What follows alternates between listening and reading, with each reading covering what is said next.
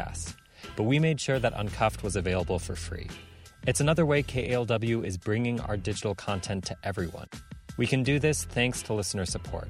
So help us make KALW accessible to everyone. Donate at kalw.org. Hi, this is KALW board member Joe Kreitz in San Francisco, California, and you're listening to KALW San Francisco Bay Area. The time is now 6 o'clock. That means the show is Your Legal Rights.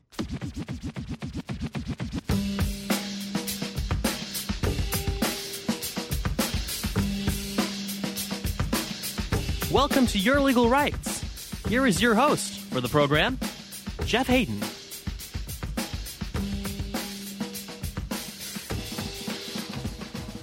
Good evening, and welcome once again to Your Legal Rights on KALW, San Francisco Bay Area. I'm your host, Jeff Hayden, along with my co host tonight, NBC legal and political analyst, Dean Johnson.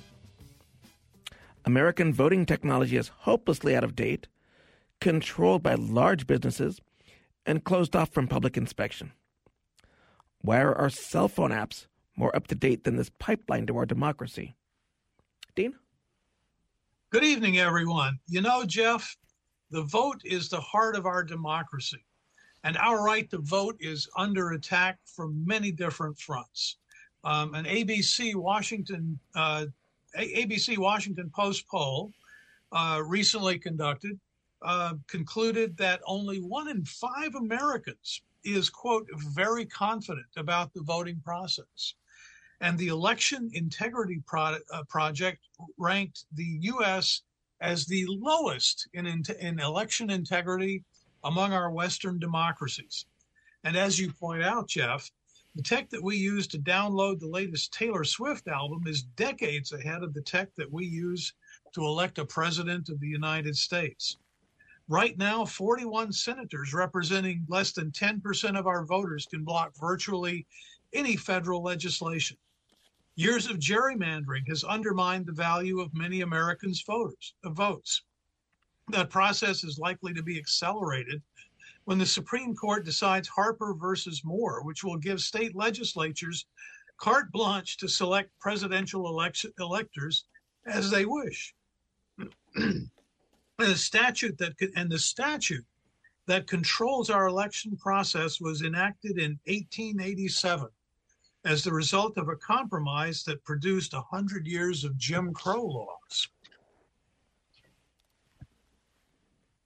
Some of uh, some of the 2020 election deniers ran this year for state and local offices that control elections. Some said that they would correct election results as they thought necessary.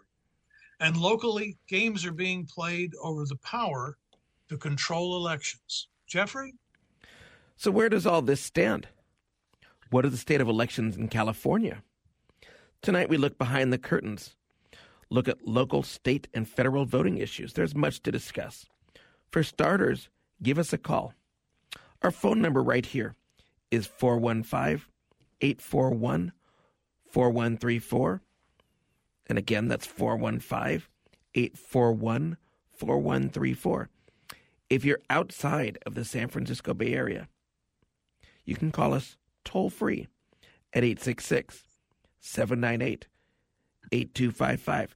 We even pay for your call. Again, that's 866 798 8255. But bear in mind that our attorney guests can't provide you precise legal advice. We don't have all the facts relating to a given case. Happy to pass along legal principles to assist in your decision making.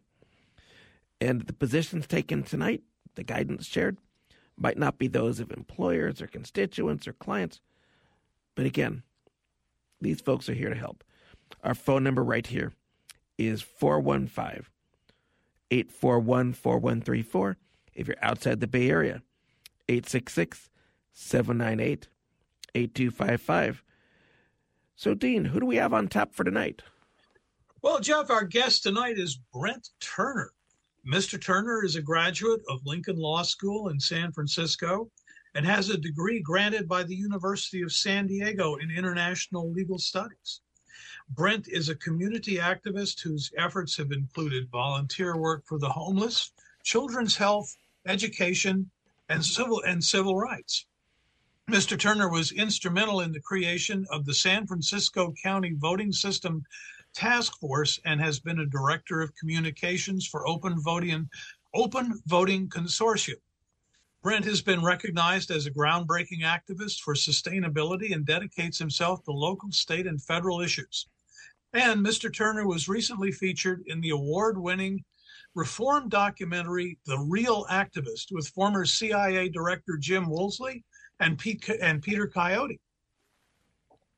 So, with that, that sounds pretty intriguing. Brent, let me welcome you back to your legal rights. Thank you, Jeff, and thank you, Dean. So, you know, Brent, um, as our listeners are aware, I like to start um, the show, the conversation, with a big question. And tonight, I'd like to start locally. Um, there was recently an effort to replace a San Francisco official, the elections director, a man whose name is probably not known to most of our listeners. His name is John Arntz, and he has served for 20 years. And it's rumored that, among other things, it was open source voting advocates who were behind the effort to remove him. Can you tell us the story behind the John Arntz affair and how this came to be and how it resolved itself? Uh, thank you, uh, Dean, for the question. And uh, I do have some information that I'm glad to share on that point. Um, John Arntz, as you mentioned, has been at the helm of San Francisco elections for 20 years. And uh, the good news is uh, that he is a capable administrator, and uh, there haven't been any ballots or ballot lids in the Bay recently that have been spotted. So, to that extent, it, he he has uh, done a, a, decent job. The bad news is is that uh, there's been a tremendous amount of negative press generated locally regarding his relationship with uh, one particular vendor and one particular vendor rep that he's been purchasing machines from for the past couple decades.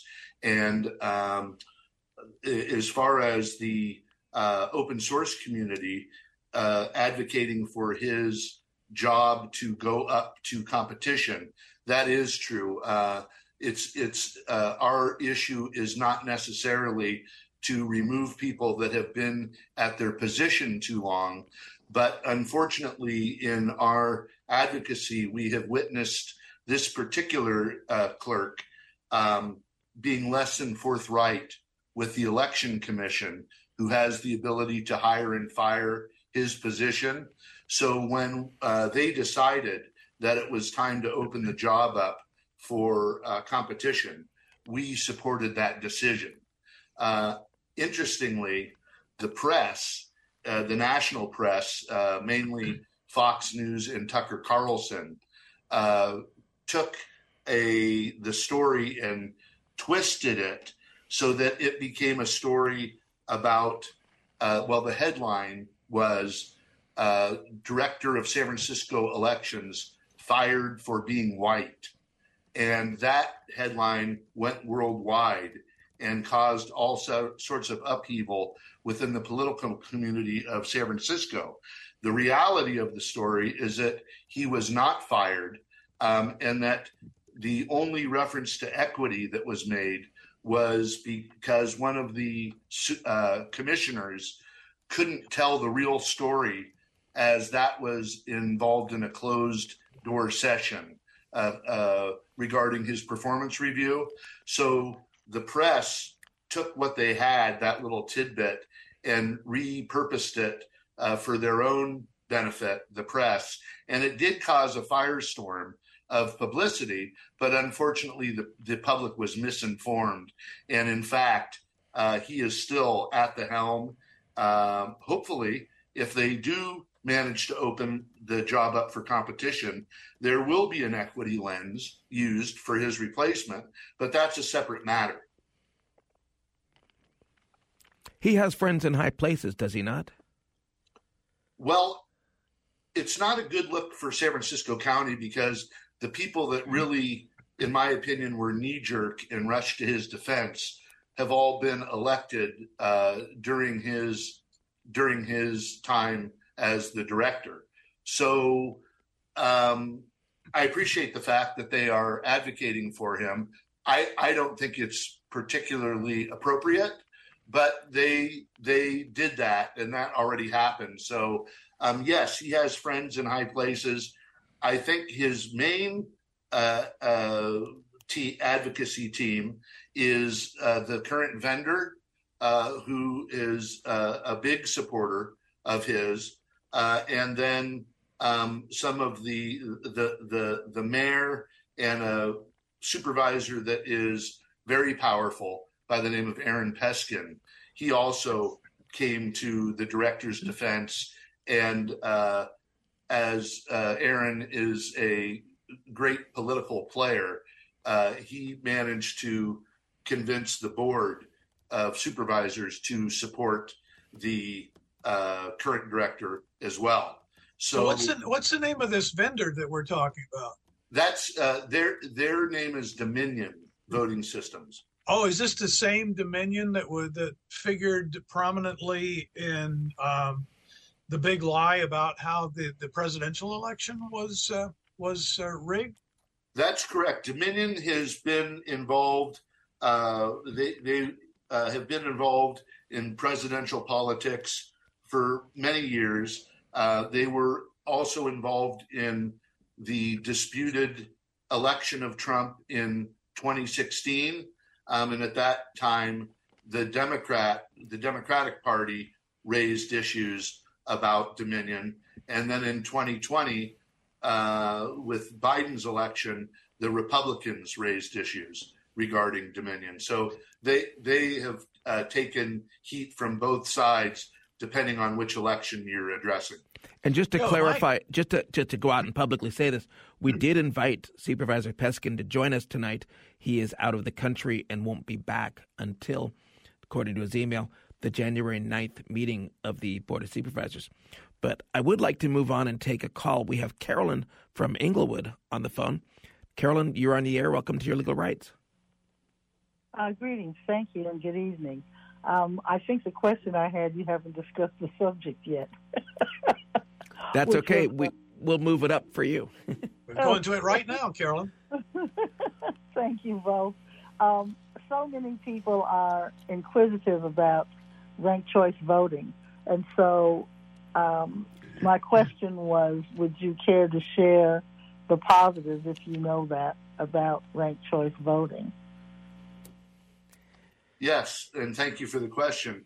Um, the uh, ranked choice voting, uh, for those that don't know, is an alternative voting method to bullet voting where uh, you would choose one candidate and one candidate only. With ranked choice, you're allowed to pick a few different candidates, uh, three or more, um, although it takes on different names as you increase the amount of candidates available to the voter. But let's just, uh, for the sake of ease of conversation, say that you get to pick uh, more than one, uh, maybe two or three. Under that scenario, and that's the San Francisco scenario, the voter experiences, they go into the booth and rank their choices. Um, this, uh, by uh, statement of the company behind ranked choice voting, which is Fair FairVote, um, is uh, to enable a voter to um, vote their conscience. So if let's just say there was a a race where the voter could vote for either Obama or Ralph Nader, and um, that uh, uh, it was uh, those candidates were running against a, a Trump or a Bush, um, rather than vote for um, Obama, thinking that a vote for Nader might create a spoiler effect. Um, the voter would actually be encouraged and allowed to vote for Nader as their number one pick, and then put Obama number two, with uh, feeling assured that if Nader didn't uh, win in the initial round and was disqualified from the rest of the race, that those votes would spill over to Obama. And therefore, they have the benefit of both worlds. They can vote their conscience and also take into consideration their uh, druthers that they don't want Trump or Bush elected. They're looking to um, uh, have Nader first uh, with their heart and uh, Obama second with their with their with their brain.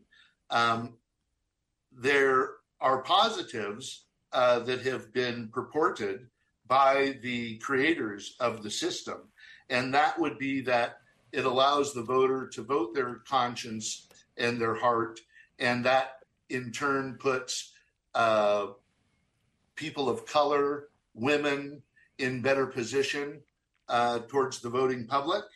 Um, statistically, there is case study that that has in fact been the case, and then there's counter arguments uh, uh, contesting those statistics. Uh, I have a personal feeling for it. Um, the downside is that um, I think it came in too early. Regardless of your position on ranked choice voting, the fact that it complicates the system and it complicates an already overly complicated system because of the software issues attached. It creates a secondary layer of mud uh, within the system, and it also removes the ability to simply recount the the election. Um, so, for those two reasons, and a third reason, which is there's some difficulties within the blind community um, casting their their vote. Um, for those reasons, um, I'm agnostic regarding ranked choice voting. I have good friends that believe in it, and I appreciate their overall sensibility. But uh, I'm still the jury is still out for me, mainly because um, I think it uh, when it's coupled like it currently is with a proprietary software environment, um, it's just too muddy for my taste, and the lack of an ability to do an appropriate recount uh, that that creates a an issue that's hard to overcome. But considering we get open source software into proper place, um, then I think we're ready for the conversation regarding uh, ranked choice voting. Wasn't one of the uh, recently the Secretary of State, as I understand it, denied um, a, a, request from San Francisco to uh, do an open source voting project, and one of the reasons was that it couldn't handle ranked choice voting. Um, is that correct or incorrect? Uh, that is correct on its face, but incorrect in in its foundation. Okay. Um, we, now we're getting into some disinformation campaigns and such that are very prevalent in this particular space. As you can imagine, and, and as you alluded to, this being the heart of our democracy, there's tremendous uh, power plays in motion here. And uh, one of them, uh, in that regard, there was a pilot program that was available to San Francisco by a group, VotingWorks, who is a nonprofit uh, that are probably in, in, in, the smartest folks at the table on this issue, nationally, internationally. These are the folks that are um, currently have uh, open source paper ballot systems deployed in Mississippi and New Hampshire. So they are gaining traction and moving forward, disrupting the current environment. Um, they were available to assist San Francisco, not completely for free, but but veritably for free. And that uh, request to assist them and move forward with this pilot program uh, was denied by the Secretary of State. We um, uh, tag that onto the issue for uh, John Arntz's position coming up for competition because by innuendo and cherry picking the information, we believe he gave information, di- perhaps disinformation, properly coined, to the Secretary of State that caused her to retract, um, thinking erroneously that the open source community was challenged to provide a system that could handle rank choice or different languages. And in fact, that is not the case.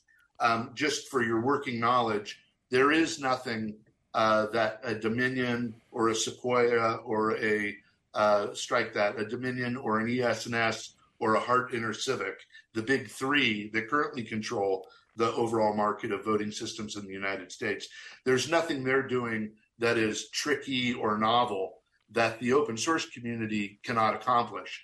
The reason that that um, particular group did not move forward with the uh, finalization of the system is because they could not get a conditional approval from the Secretary of State. And, and again, we fall into this disinformation issue where we're feeling like the director of elections in San Francisco has not been forthright with the Elections Commission nor the Secretary of State. So we're hopeful that we have clean conversation with the Secretary of State that brings her into the light and that we all stipulate the folks at the table that actually know what they're talking about are the pioneers of this open source voting technology. They are uh, light years ahead of the proprietary intellectual intellectual property software community.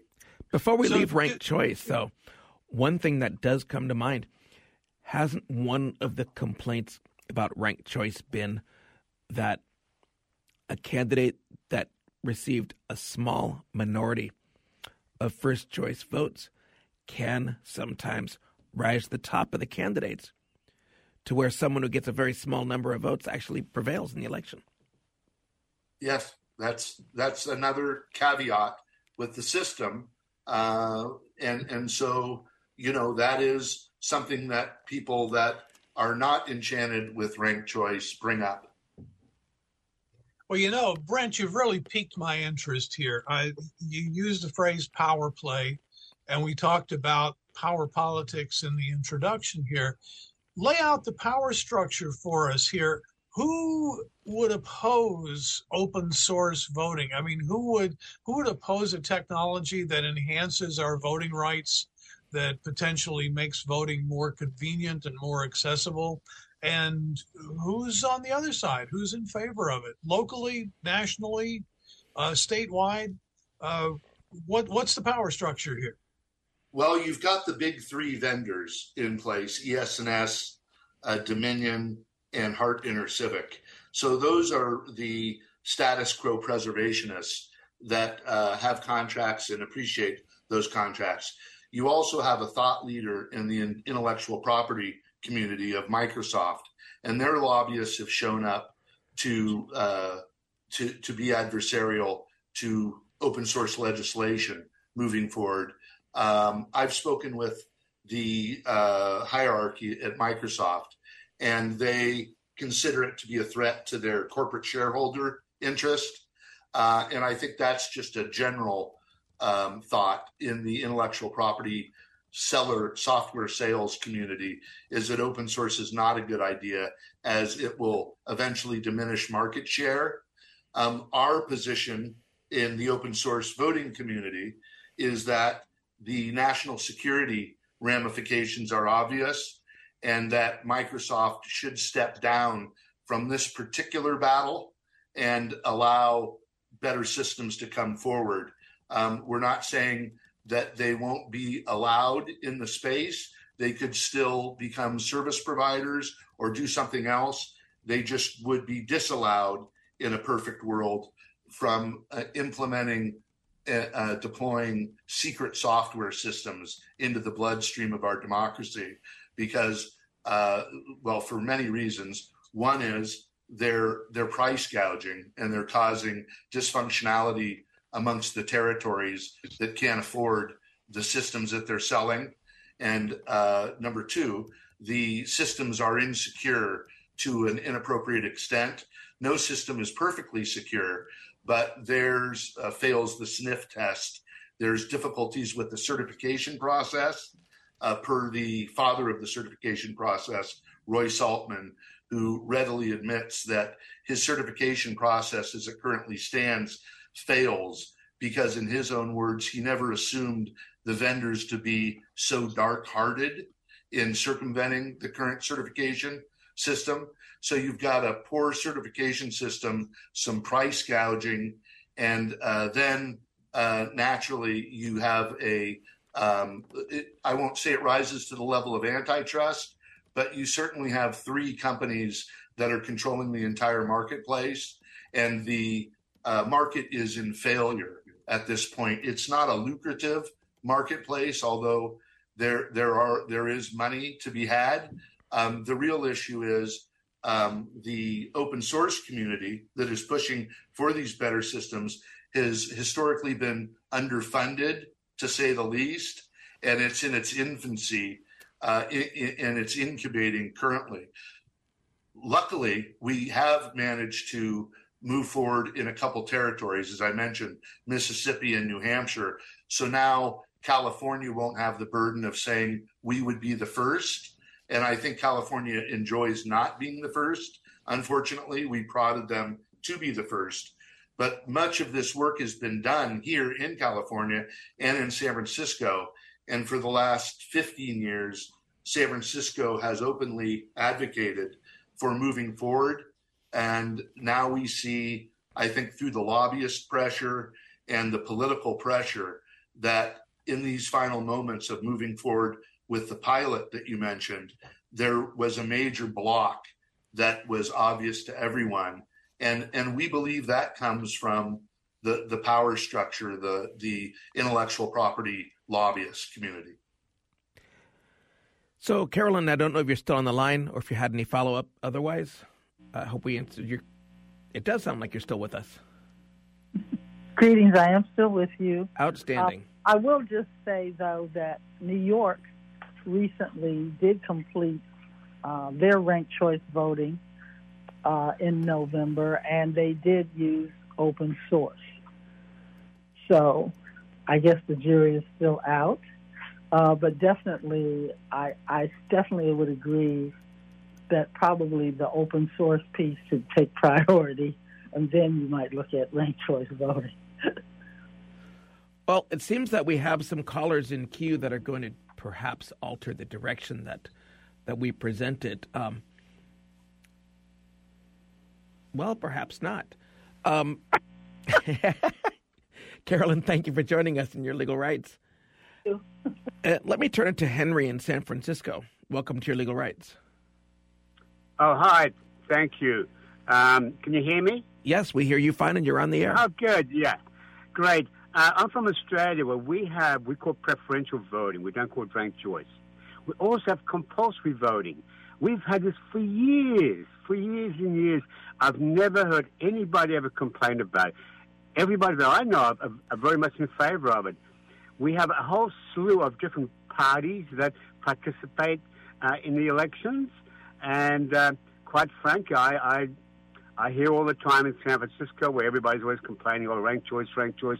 But on, at the end of the day, if you have a if you have a, a candidate that you want to, that you support, and you go, well, you know, just in case you know so and so can't win, then at least I'll have my second choice, and maybe they'll come in. So it gives you more of a chance of getting a second person to to possibly win. Whereas when you have um, current, when you don't have ranked choice, then you're sort of stuck with whoever, just the one person that you have there.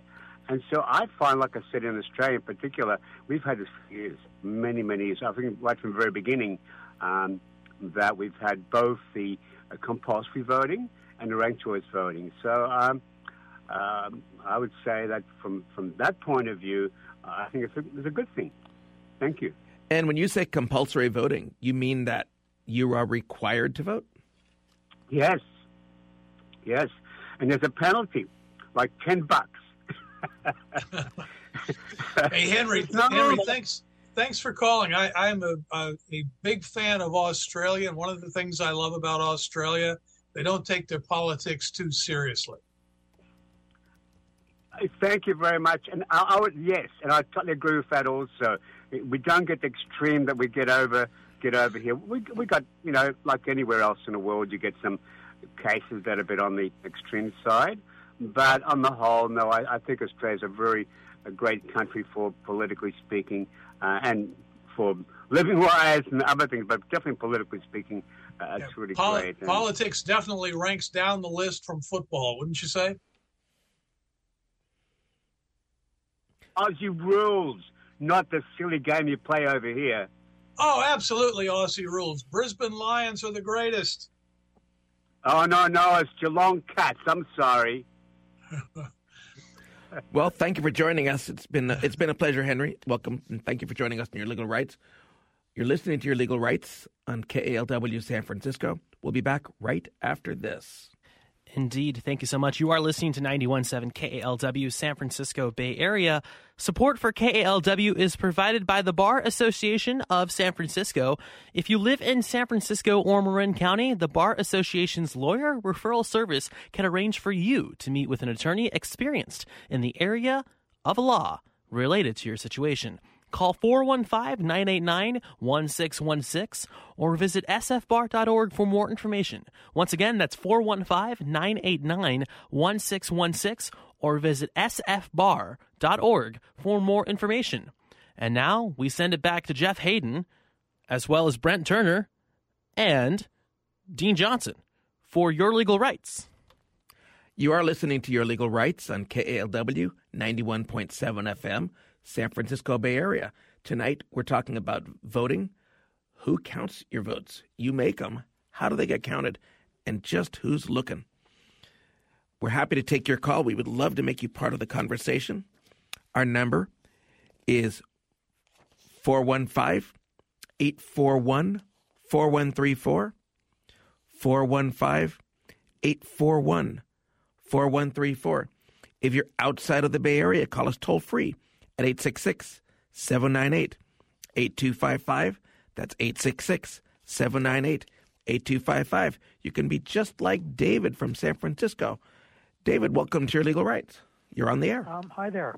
Yeah, um, I am the um, volunteer coordinator for the uh, California Clean Money Campaign. We are one of the uh, groups in the open source community, and we've gone out on the streets uh, a couple of years ago collecting signatures uh, on petitions for open source, and we find that people are very uh, interested in it and they're in favor of it, and they like it because it's uh, open, transparent, and more secure than our existing, you know, um, voting. Um,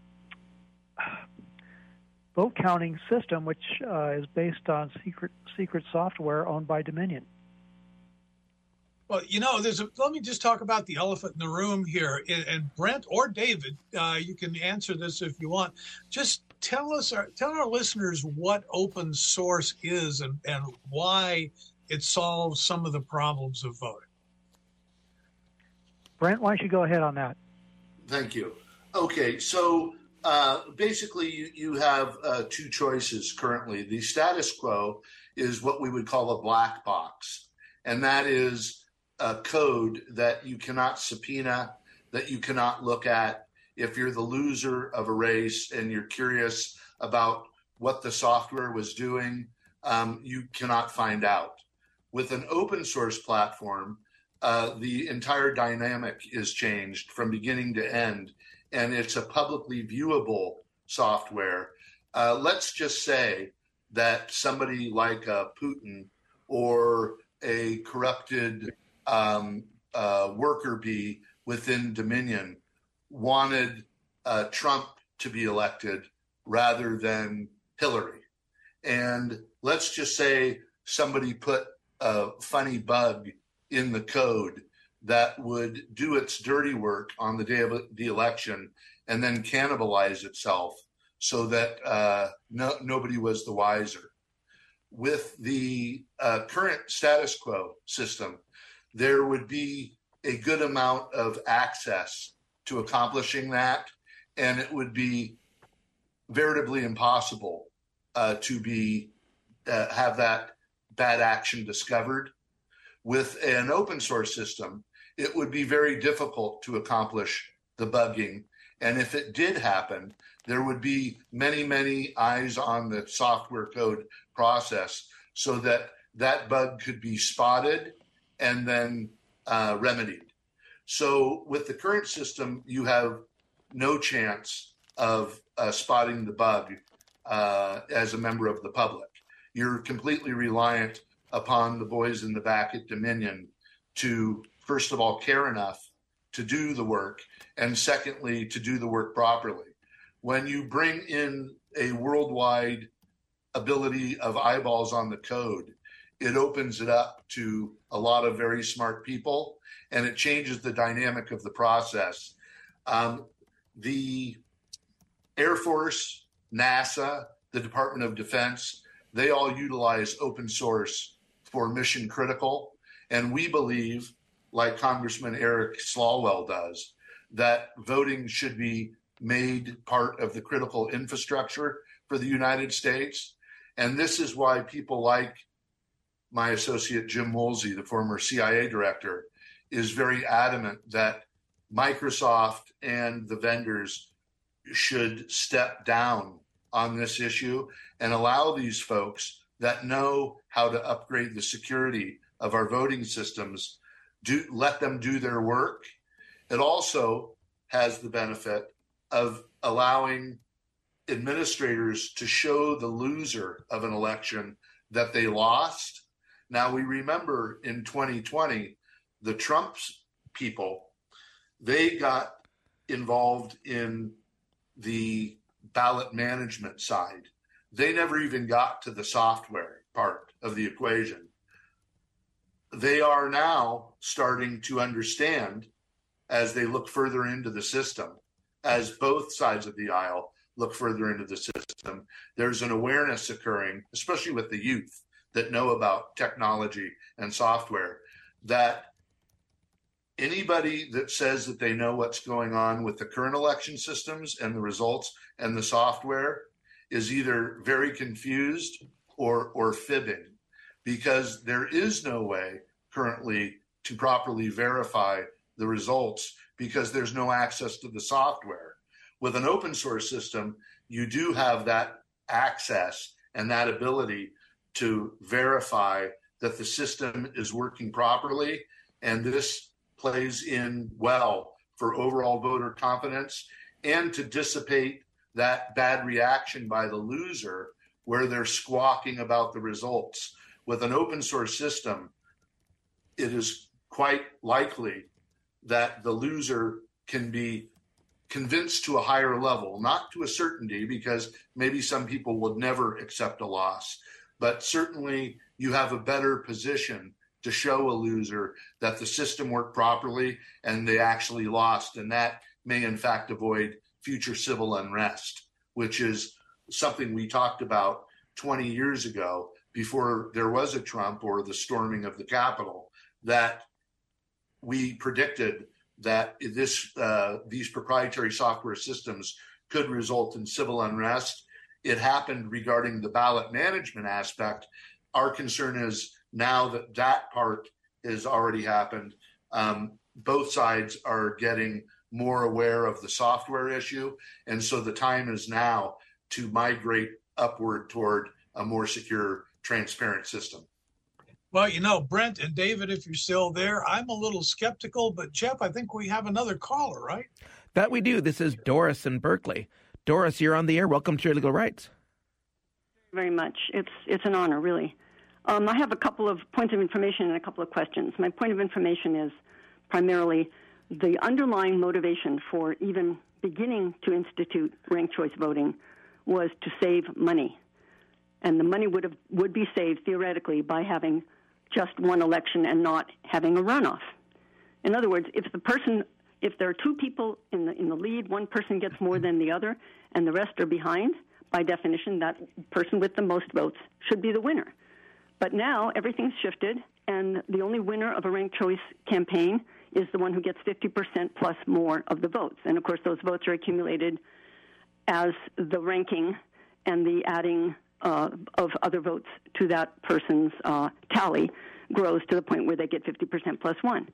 In Berkeley, we had a city council election. The person who won the plurality of the votes, which would legally have made him the victor, didn't have 50% plus one. And then in the ranking process, he ended up losing that seat. which I think is terribly regrettable. The other point I want to make is open source protocols, even in themselves, prove how much more complicated and costly all this so called money saving uh, idea has become. And my question as well, my final question, what is the possible recourse if if anyone were to research, you know, the ranked choice voting? Is there a way that that county could have a recourse of saying we changed our mind, we're not going to follow the ranked choice voting protocols any further? And and you know, needless to say, when you vote, you want to minimize the confusion for the voters. That is a major goal. And I worked as a poll worker for probably 50 years, if I add it all up, all my adult life. And I know that how serious people take the voting and how, how what can I say, confident many times they are, but on the other hand, they're not so confident sometimes, and the ranked choice system does confuse many people. So those goals need to be considered and, and respected, and hopefully the whole open source protocol, I will call it nonsense, would be a money saver if we would just go back to the regular, the winner gets the most votes, that's the winner. It seems to me, and I'm, I'm looking at some of the questions you posed, to us. so stay on the line with us, but I've noticed a couple of things. One is on the ranked choice.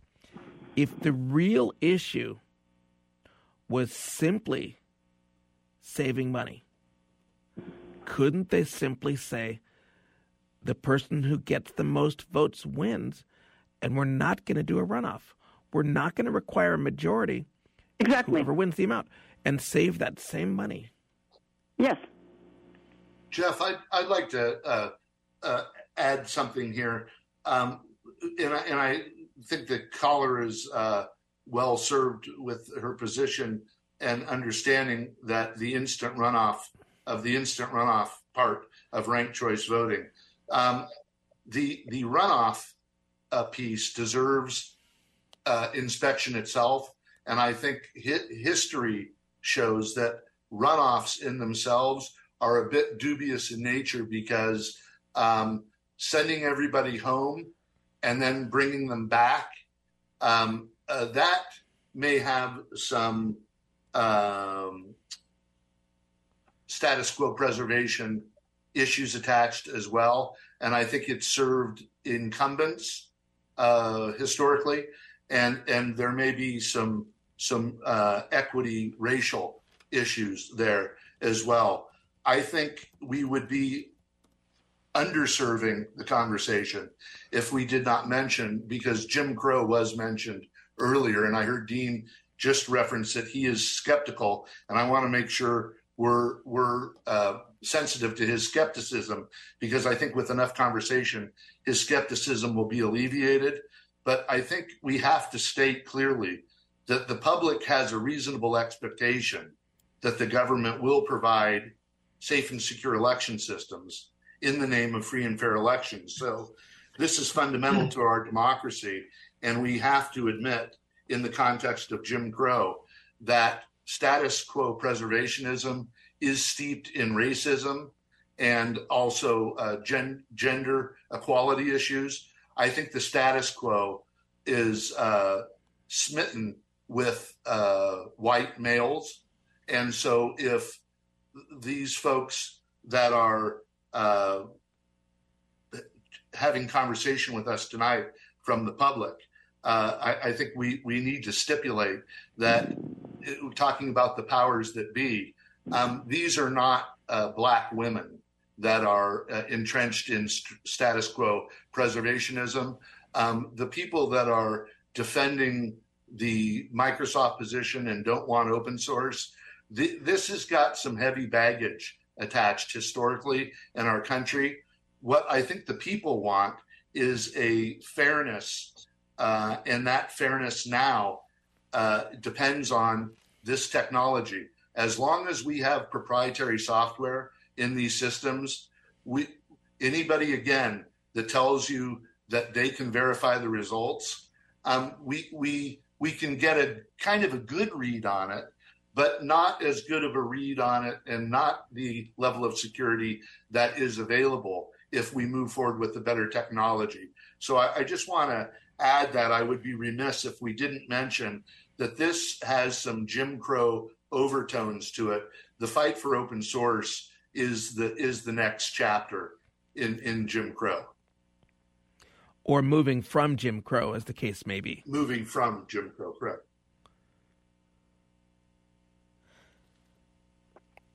Doris, thank you for joining us. I hope you we answered your questions for you. Let me turn it to Trent in Los Angeles. Welcome to your legal rights. Hi, uh, thank you very much for, for having me. I'm uh, uh Trent Lange, president of the California Clean Money Campaign. We're uh, one of the groups that's working in coalition uh, uh, to try to bring open source paper ballot voting systems to California. We work with Brent and lots of other groups. really, thanks for doing this important show. Um, we and I personally, as a PhD in computer science, think it's really important for the security and transparency of our elections to move to open source. Uh, you don't have to think any cheating has been going on with elections to understand that everybody could have more trust in the voting systems if the software that counts the vote was transparent and open to the public for inspection, as opposed to being secret as it is right right now. Um, you know that's that's why it's so exciting that the states like New Hampshire and even Mississippi have been successfully testing the new open source, open source voting systems by the uh, nonprofit VotingWorks. Um, and uh, it's also exciting that Secretary of State uh, Shirley Weber is working now on regulations to allow counties like San Francisco to run an open source pilot program. Uh, we hope that she'll approve them soon, and, and that she'll make them easy enough that uh, counties like San Francisco can run them to prove the prove the systems. So it's a step in the right direction, and we're making progress, but we got a little ways to go. I think those are points that are very valid. One of the things, whenever we talk on the air about open source voting, I always harken back to the movie Man of the Year, where we got these really strange election results because of a software glitch. And it seems that under these current proprietary systems, there's not the level of oversight. If something goes wrong somewhere, we just live with it and move forward. Yeah, absolutely. That's that's the thing. When you when you have secret software, you you can't tell. I mean, first of all, they they they can be uh, at risk of, of being hacked by outside groups and even outside uh, countries, as we've seen uh, uh threats threats of. Um, if you actually can have outside experts look at the software, um, you know you can verify that that kind of stuff isn't going on. So I think Brent uh, mentioned this earlier. Um, uh, maybe you know, in after uh, Trump beat uh, Hillary Clinton in 2016, a lot of Democrats were up in arms and going, "Wait a second, there's something funny going on here."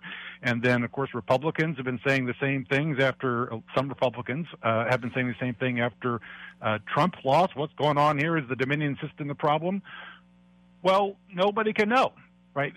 For sure not to say that there actually are those problems, but because the uh, software is secret, you can't prove it one way or the other. If the, if the software was open source and public, everybody would be able to see, okay, yeah, no problems. There's no problems here with this code. And yeah, and it, this it, to Trent and Brent. I here's the source of my skepticism. Um, when when I read about open source, you know, I wonder if we're not solving a problem that doesn't exist.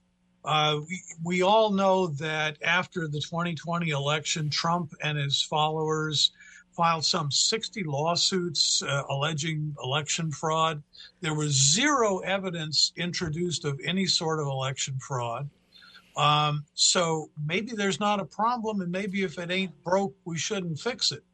On the other hand, um, maybe open source is creating a problem because, as you say, there are bad actors out there who are looking potentially to hack our voting system. And if we have open everything run by an open source software where the code is available to anybody and everybody, isn't that an invitation to hacking? Um, I'll say uh, hackers do not need to see the source code to hack into machines. Anybody mm-hmm. that's owned a Microsoft, uh, a Windows machine, it's it's completely secret software, and it is one of the the most hacked.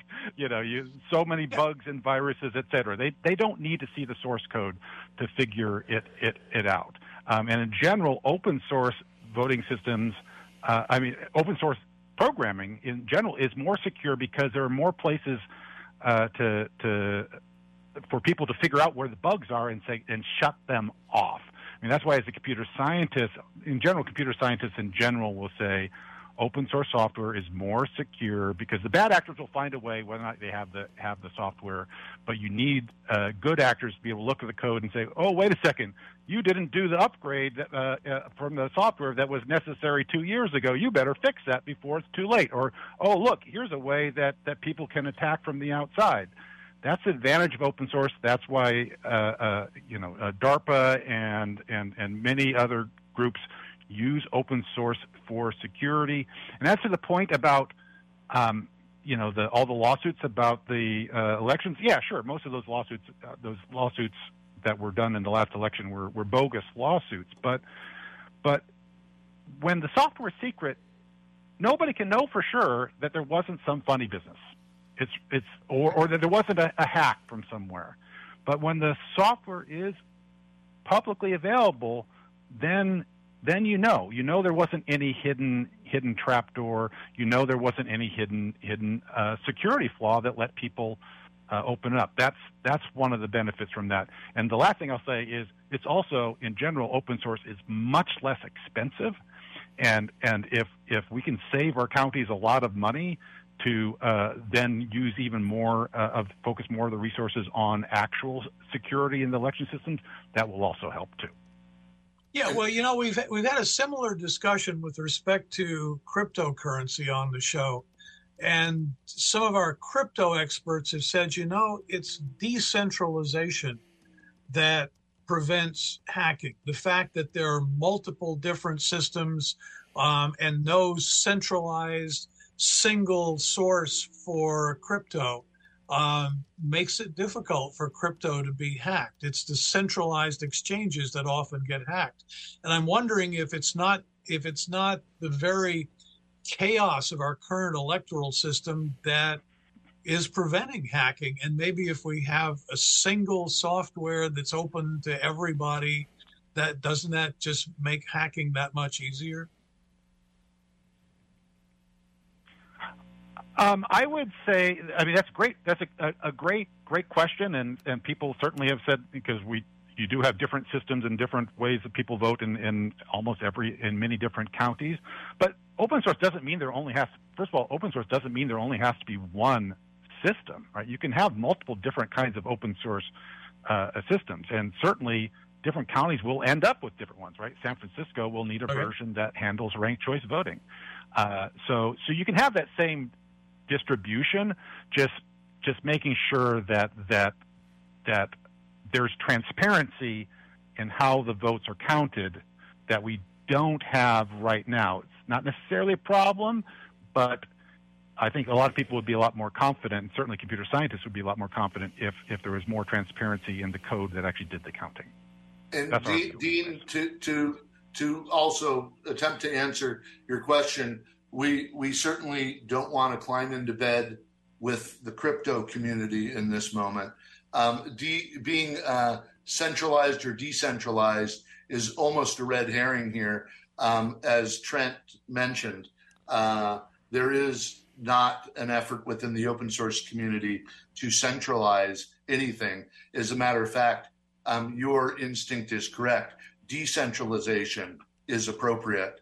And one of the benefits of having a, a patchwork quilt like we do now with the proprietary uh, systems is that um, hacking one would not allow you to hack all. And that that would stay true in the open source community. So centralization is not uh, is a separate subject. And and uh, i think uh, your thoughts are in keeping with the open source community there is not a movement to centralize anything now that being said, the uh, prototypes, the Deckert design, talked about uh, precinct counting as optimal for uh, uh open source voting systems.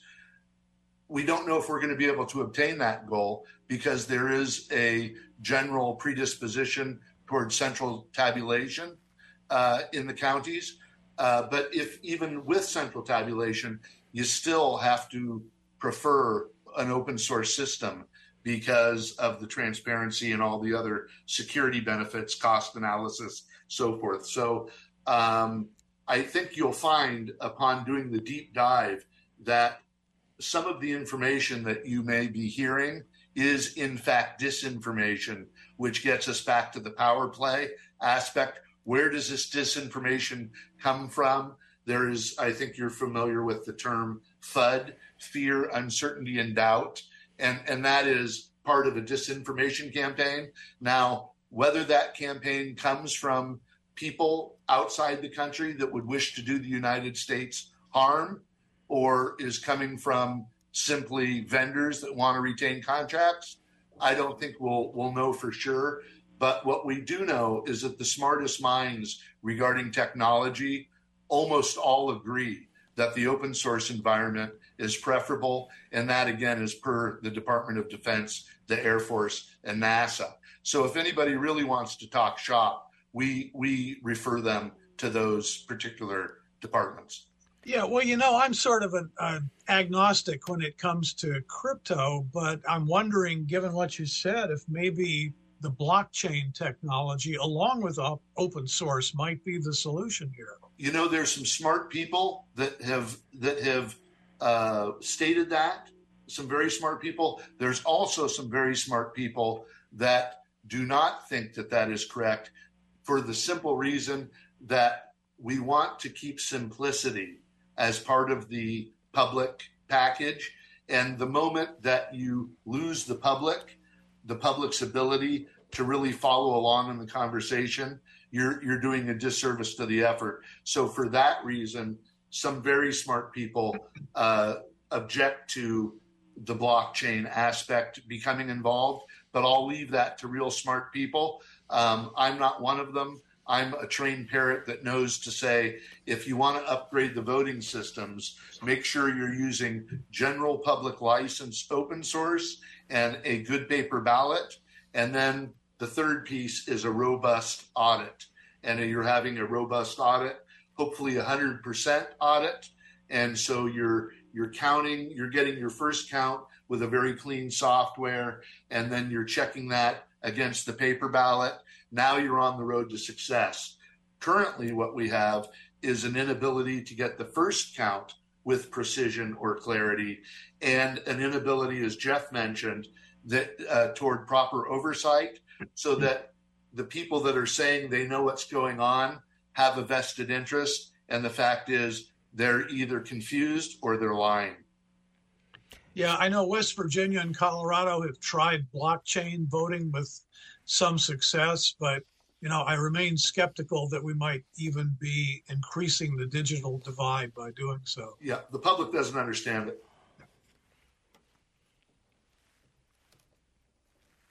You've been listening to Your Legal Rights on KALW 91.7 FM in San Francisco. Tonight we've been discussing an overview of your right to vote and what happens to your vote after it's been cast, who's counting it, and how and how do we know they're counting them right? Our guest tonight has been Brent Turner, the real activist. Tonight's show was produced by Dean Johnson and yours truly. Please be sure to join us next year, or uh, join us next week on Your Legal Rights, where, as always, we will take your calls and answer your questions. And with that, a big thanks to tonight's guest, Brent Turner, the real activist. Brent, thank you for joining us yet again. And on behalf of Your Legal Rights, a big thanks to all of you for listening.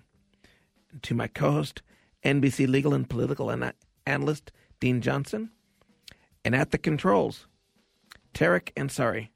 I'm Jeff Hayden. Good night, be safe, and to everybody, Happy New Year.